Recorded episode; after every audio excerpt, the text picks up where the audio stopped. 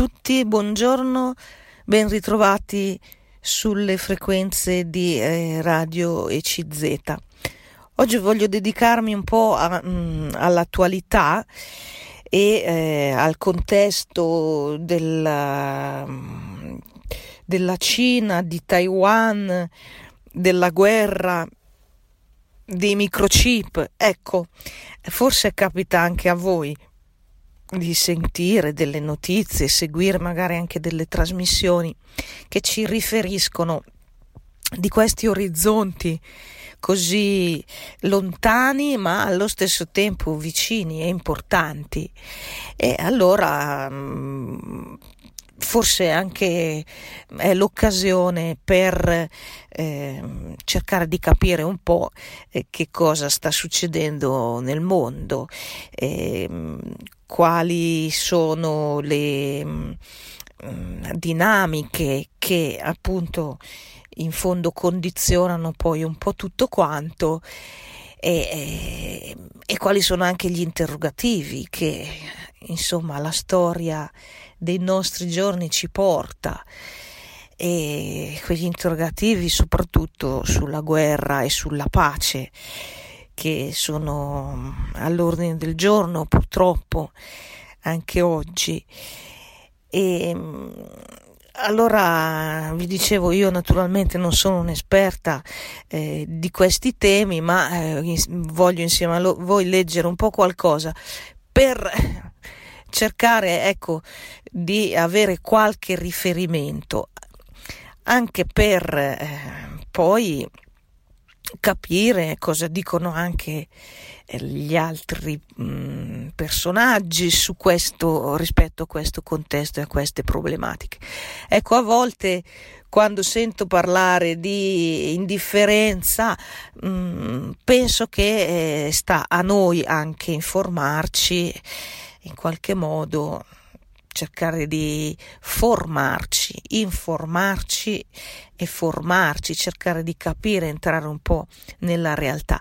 Ripeto, naturalmente ci sono gli esperti per questo, ci sono i giornalisti, ci sono quelli che studiano anche la geopolitica, queste eh, dinamiche, questi paesi, insomma, eh, un po' nel mondo eh, che hanno questa forza, questa potenza di, di fare pressione poi su tutti, ma ecco un po' anche noi dobbiamo alzare un po' lo sguardo e, e cercare di capire che cosa ci circonda.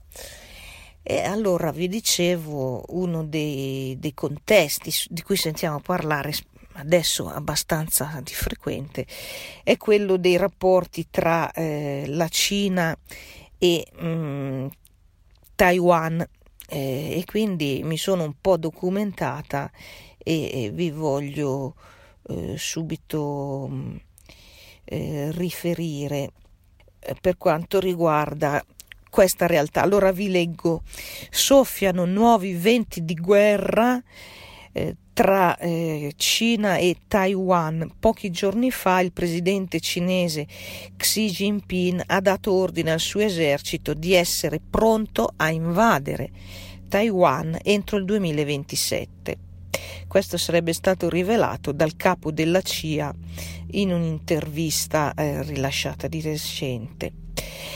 È in atto quindi una guerra dei chip, cioè quei, quei componenti di tutta l'elettronica e di tutta la robotica, i computer, insomma di tutto quello che è alta tecnologia ai nostri giorni, la guerra dei chip perché questi chip sono realizzati tra Taiwan, appunto, Stati Uniti e Cina. Questo terreno dei microchip oggi, visto sempre leggendo, è eh, da un aggiornamento di, eh, giornalistico, questi microchip sono come il petrolio o il carbone, cioè insomma l'elemento essenziale, fondamentale per l'economia oggi. Lì dove ci sono microchip ci sono interessi economici e quindi anche politici, militari fondamentali.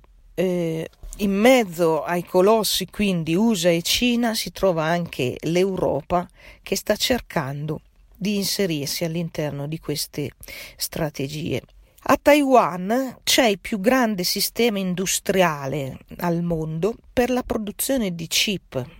Il 60% del mercato globale e il 90% dei microchip più avanzati vengono prodotti su quest'isola.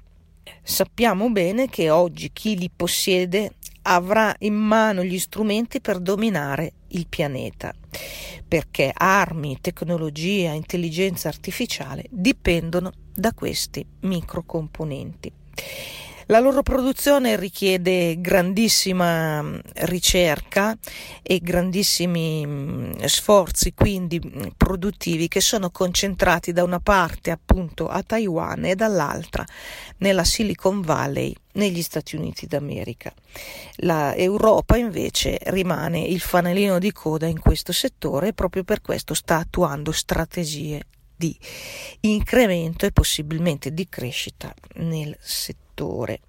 È proprio per questo che su Taiwan si stanno concentrando le tensioni più forti della battaglia commerciale e industriale tra Stati Uniti e Cina. Taiwan è sostanzialmente diventato il prossimo fronte di una guerra tra grandi potenze.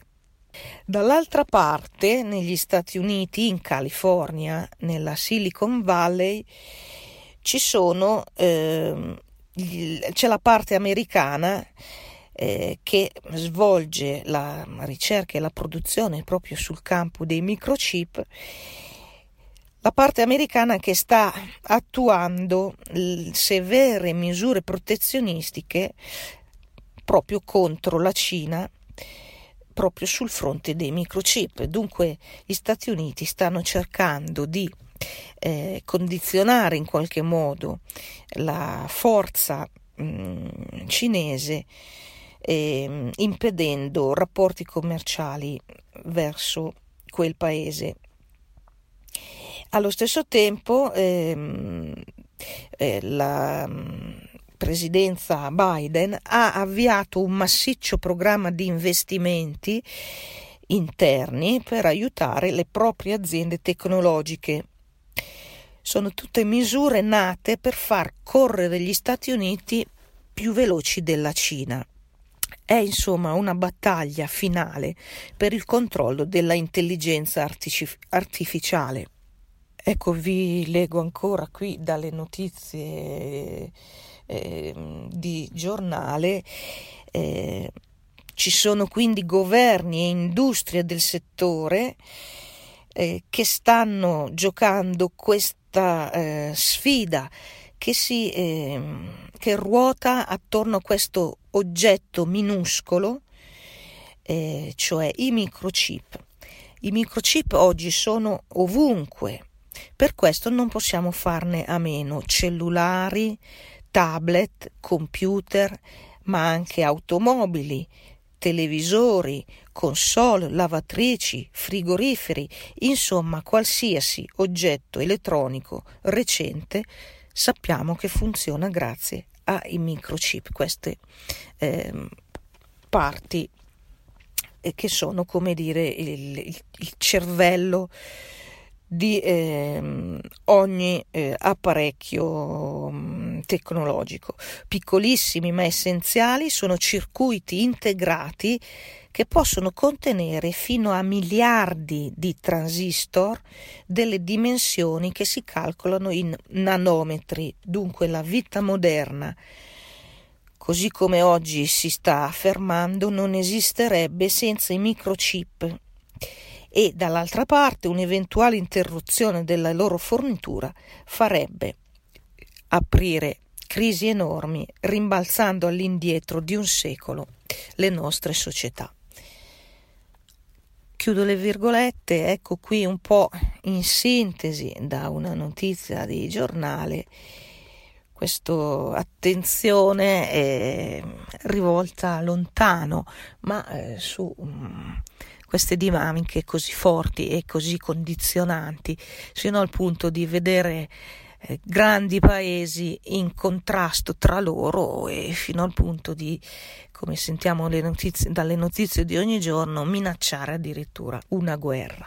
Ecco, come vi dicevo, oggi allargo un po' insieme a voi lo sguardo su questi grandi paesi. Ovviamente non, non sono io una specialista um, su questo, ma semplicemente vi riferisco, leggo insieme a voi, perché um, a volte davvero abbiamo anche un po' il compito di capire cosa accade intorno a noi e di avere qualche informazione anche un po' più um, completa, diciamo, di senso, di significato, no? al di là degli aggiornamenti eh, che, che, arrivano ogni ora, ogni giorno, potremmo dire ogni minuto, ecco, però capire un po', un po che cosa sta succedendo.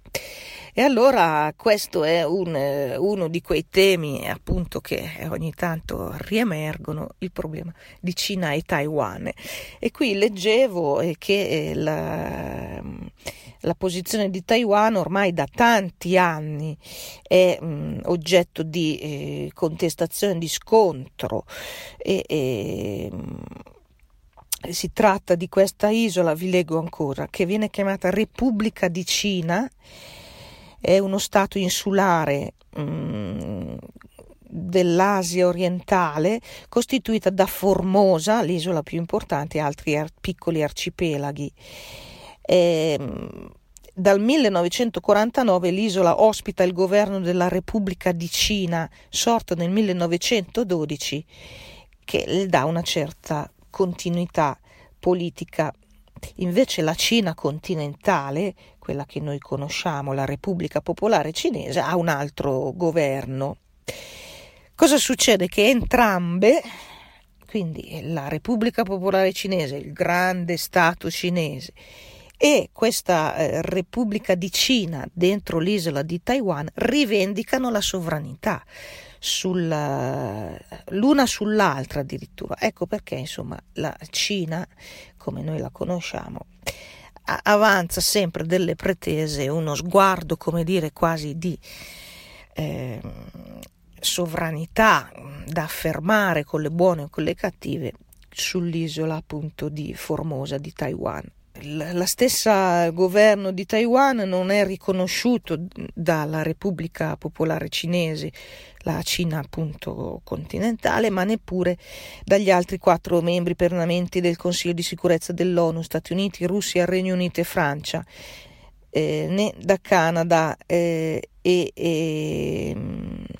Giappone e eh, altri stati dell'Unione Europea anche se Taiwan intrattiene rapporti di collaborazione e di commercio proprio con, eh, con questi eh, diciamo contrappositori della Repubblica Popolare Cinese. Quindi ci sono degli schieramenti, ma questo è un fatto storico che risale alla, eh, al 1900 quando proprio su questo territorio ci furono delle contrapposizioni anche durante la guerra fredda. Adesso qui vi sto leggendo un po' la storia di Taiwan, eh, ovviamente è lunga e complessa, però arriviamo, eh, arriviamo, come vi dicevo, agli anni 70, 1970 e, e, scoppiò una guerra civile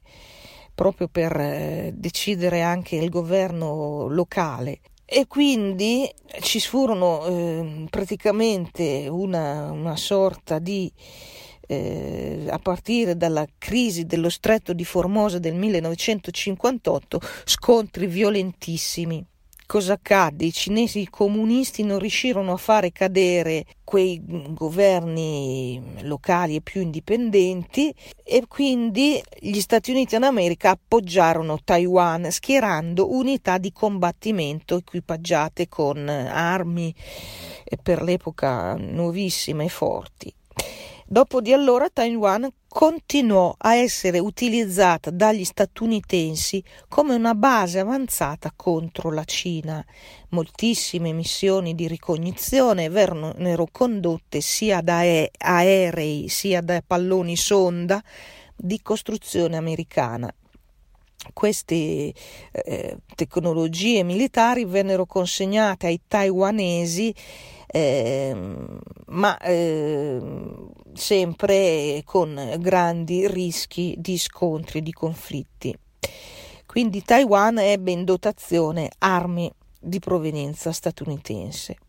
Da qui la situazione attuale per cui a Taiwan vige oggi un regime multipartitico e, eh, e Taiwan eh, si trova da una parte eh, sempre eh, appoggiata dagli Stati Uniti e dall'altra sempre oggetto di attenzione e di pretese eh, anche annessio- di annessione da parte della Cina.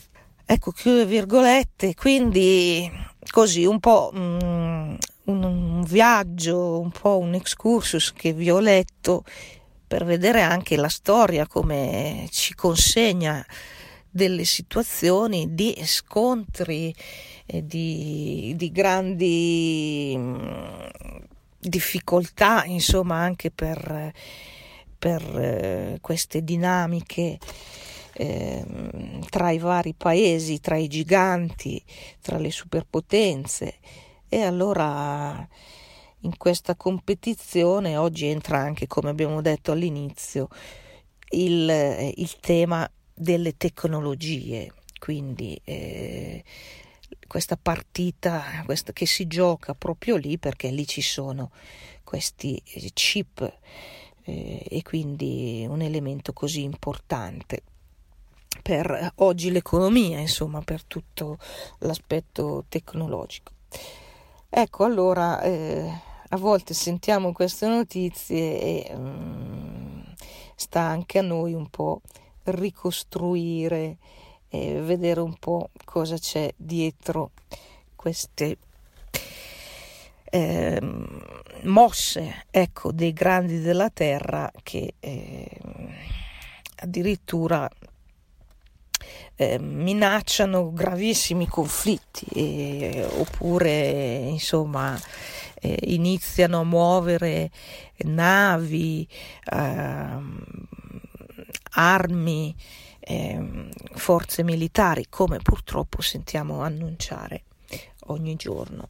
Ecco, vi dicevo qui questi paesi così lontani, addirittura qui siamo arrivati sino a Taiwan, sino alla Cina, per inseguire un po' e seguire un po' queste notizie che ci vengono riportate quotidianamente e che a, eh, a volte ci parlano addirittura di rischi di scontri diretti o indiretti, eh, rischi che, che sarebbero che comporterebbero de, delle conseguenze devastanti, eh, inimmaginabili addirittura su scala globale. Vi leggo ancora, l'industria dei semiconduttori taiwanesi si trova al centro di un tiro alla fune tra Washington e la stessa isola di Taiwan, una sorta di nuova guerra fredda tra Cina e Stati Uniti.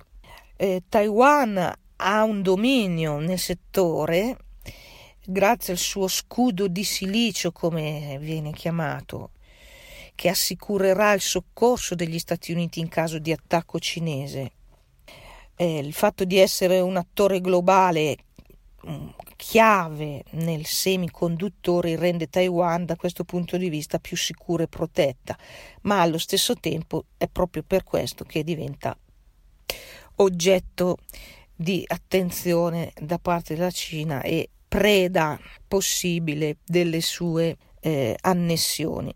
Le determinazioni di Taiwan sono quelle di mantenere quanto più possibile le fabbriche di chip sull'isola e di vendere a tutto il mondo i propri semiconduttori, compresa anche la Cina. Dall'altra parte, Washington sta cercando di tagliare con misure protezionistiche eh, fuori Pechino dalle forniture di questi semiconduttori avanzati e eh, quindi di mettersi in concorrenza con eh, la superpotenza asiatica. Oggi più che mai quindi eh, il terreno del, del, di Taiwan è scotta e per questo si intrecciano le posizioni di Cina e eh, Stati Uniti rispetto all'isola di Taiwan e si intrecciano con le posizioni della stessa Cina in, in eh, appoggio alla Russia rispetto all'altro fronte di guerra, quello dell'Ucraina. Anche l'Ucraina infatti subisce, piccola eh, nazione libera e democratica, subisce l'attacco del gigante russo, quindi ci sono anche delle analogie e delle dinamiche che si intrecciano tra la Cina e Taiwan rispetto agli Stati Uniti e la Russia e l'Ucraina eh, rispetto alla Nato e quindi il ruolo della Cina. Ecco, chiuse le virgolette, eh, vi dicevo un po' una carrellata su queste cose. Certo ci vorrebbero gli esperti eh, per spiegarci bene tutto quanto, ma insomma da queste notizie abbiamo intuito un po', abbiamo riferito un po' di un contesto, di un quadro eh, dove alla fine mm, la storia in qualche modo si ripete. Sembra che l'uomo non, non cambi mai, proprio quell'uomo che intorno alle risorse, intorno alle fonti di energia, intorno a quello che è il motore dell'economia, eh, scatena sempre dei conflitti e fa scorrere sangue. E quindi era il carbone nella prima guerra mondiale, in altri anni è stato il petrolio, e adesso siamo ai semiconduttori, questi chip che, eh, come abbiamo detto e letto all'inizio, entrano in tutta la produzione di alta tecnologia di oggi. E allora mh, mm, nascono anche delle domande e come vi dicevo prima, un, uno spunto, diciamo, per reagire uno spunto anche per eh, assumere dei comportamenti che siano mm, di segno diverso, ce lo dà ehm, la comunità di Sant'Egidio, questa comunità eh, di Roma, anche questa eh, la sentiamo citare spesso, sentiamo citare anche il suo fondatore che è Andrea Riccardi, e allora voglio leggervi ancora eh, proprio mm, da, da, da, lui, da Andrea Riccardi, qualche notizia di segno diverso per cercare di, come dire, costruire eh, nel segno della pace, appunto, nonostante tutto, nonostante queste forze enormi che sembrano schiacciare, insomma, la, la, la, buona volontà, la volontà di pace, di convivenza pacifica tra popoli. Nonostante questo ci sono anche persone e mm, in questo caso anche questa comunità di Sant'Egidio che lavorano proprio per la pace, per la riconciliazione. Ce ne sono tanti, tanti gruppi, eh, eh, tanti volontari, eh, anche tanti giornalisti, tanti scrittori, tanti docenti, quindi diamo ascolto anche a loro che sono sul fronte per costruire la pace, che ci portano proprio sul fronte più caldi oggi e quindi non dobbiamo essere indifferenti a questa loro opera, a questo loro impegno. Allora vi voglio leggere proprio qui dal, dalla comunità di Sant'Egidio che ha festeggiato i 55 anni dalla fondazione. Ecco, eh, la comunità di Sant'Egidio compie 55 anni eh, e quindi erano i tempi del post concilio. Eh, questo aveva spinto a un nuovo impegno anche da parte dei cristiani a vivere e pensare e anche quindi a costruire la pace. E così eh, era iniziata l'avventura della comunità di Sant'Egidio. Giovanni XXIII, poco prima del concilio, aveva già dato un segno. Aveva detto la Chiesa di tutti e particolarmente la Chiesa dei poveri, prendendo sul serio questo sogno di Giovanni XXIII.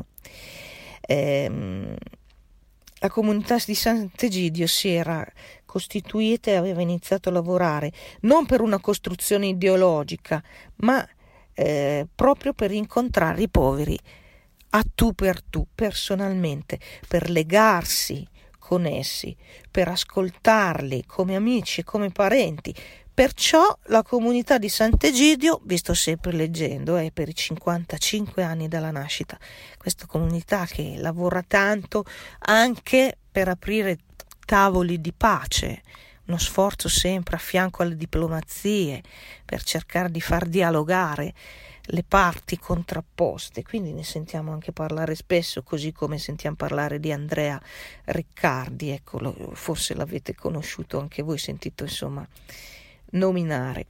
Quindi Sant'Egidio in Italia, in Europa, in, in Africa, più o meno piccola che sia, è una comunità che ha una storia quindi di legami, di amicizia, di servizio con i poveri.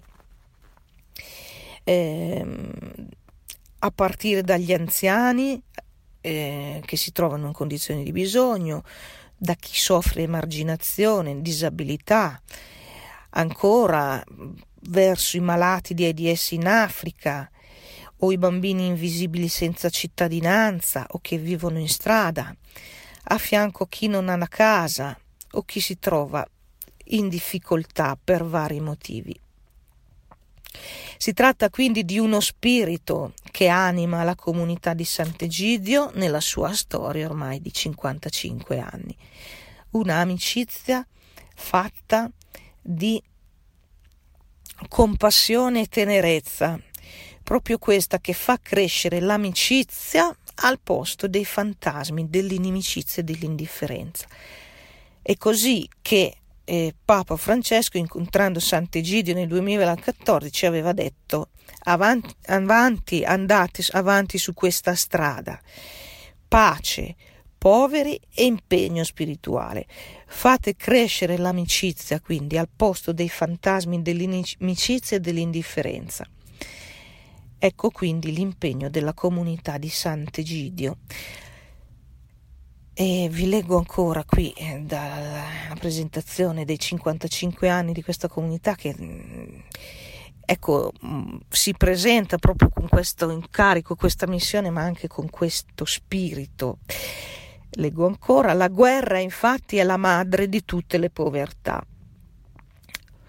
Eh, le, la comunità di Sant'Egidio quindi lavora per costruire la pace, perché riconosce che solo dove c'è pace si può superare anche la povertà. La comunità opera quindi per la pace lì dove si trova, nel dialogo con gli altri, anche nel dialogo interreligioso. Per esempio il dialogo con i musulmani dove i cristiani sono in minoranza, come in Pakistan. Il dialogo tra le religioni, tra i leader, ma anche tra la gente, ha preso forza nella comunità di Sant'Egidio a partire dalle preghiere per la pace volute da Giovanni Paolo II. Eravamo ad Assisi nel 1986. E dunque un artigianato dei ponti, del dialogo, come accade con i corridoi umanitari che hanno portato in Europa in sicurezza tanti profughi profughi della Siria, afghani, del Corno d'Africa, scampati ai lager libici, oltre che l'aiuto umanitario all'Ucraina dove la comunità di Sant'Egidio vive da più di due decenni e quindi tuttora opera. Ecco, chiudo le virgolette. Questa um, presentazione così eh, della comunità di Sant'Egidio che eh, è eh, da 55 anni all'opera proprio per costruire eh, ponti di pace e per rompere, quei, eh, sconfiggere quei fantasmi della inimicizia e dell'indifferenza che eh, non vedono eh, compassione insomma verso le persone bisognose. E quindi questo è un segno sicuramente di eh, speranza di fronte a un contesto dove eh, allargando un po' lo sguardo eh, la pace è minacciata da tanta um, violenza oggi, tanta prepotenza.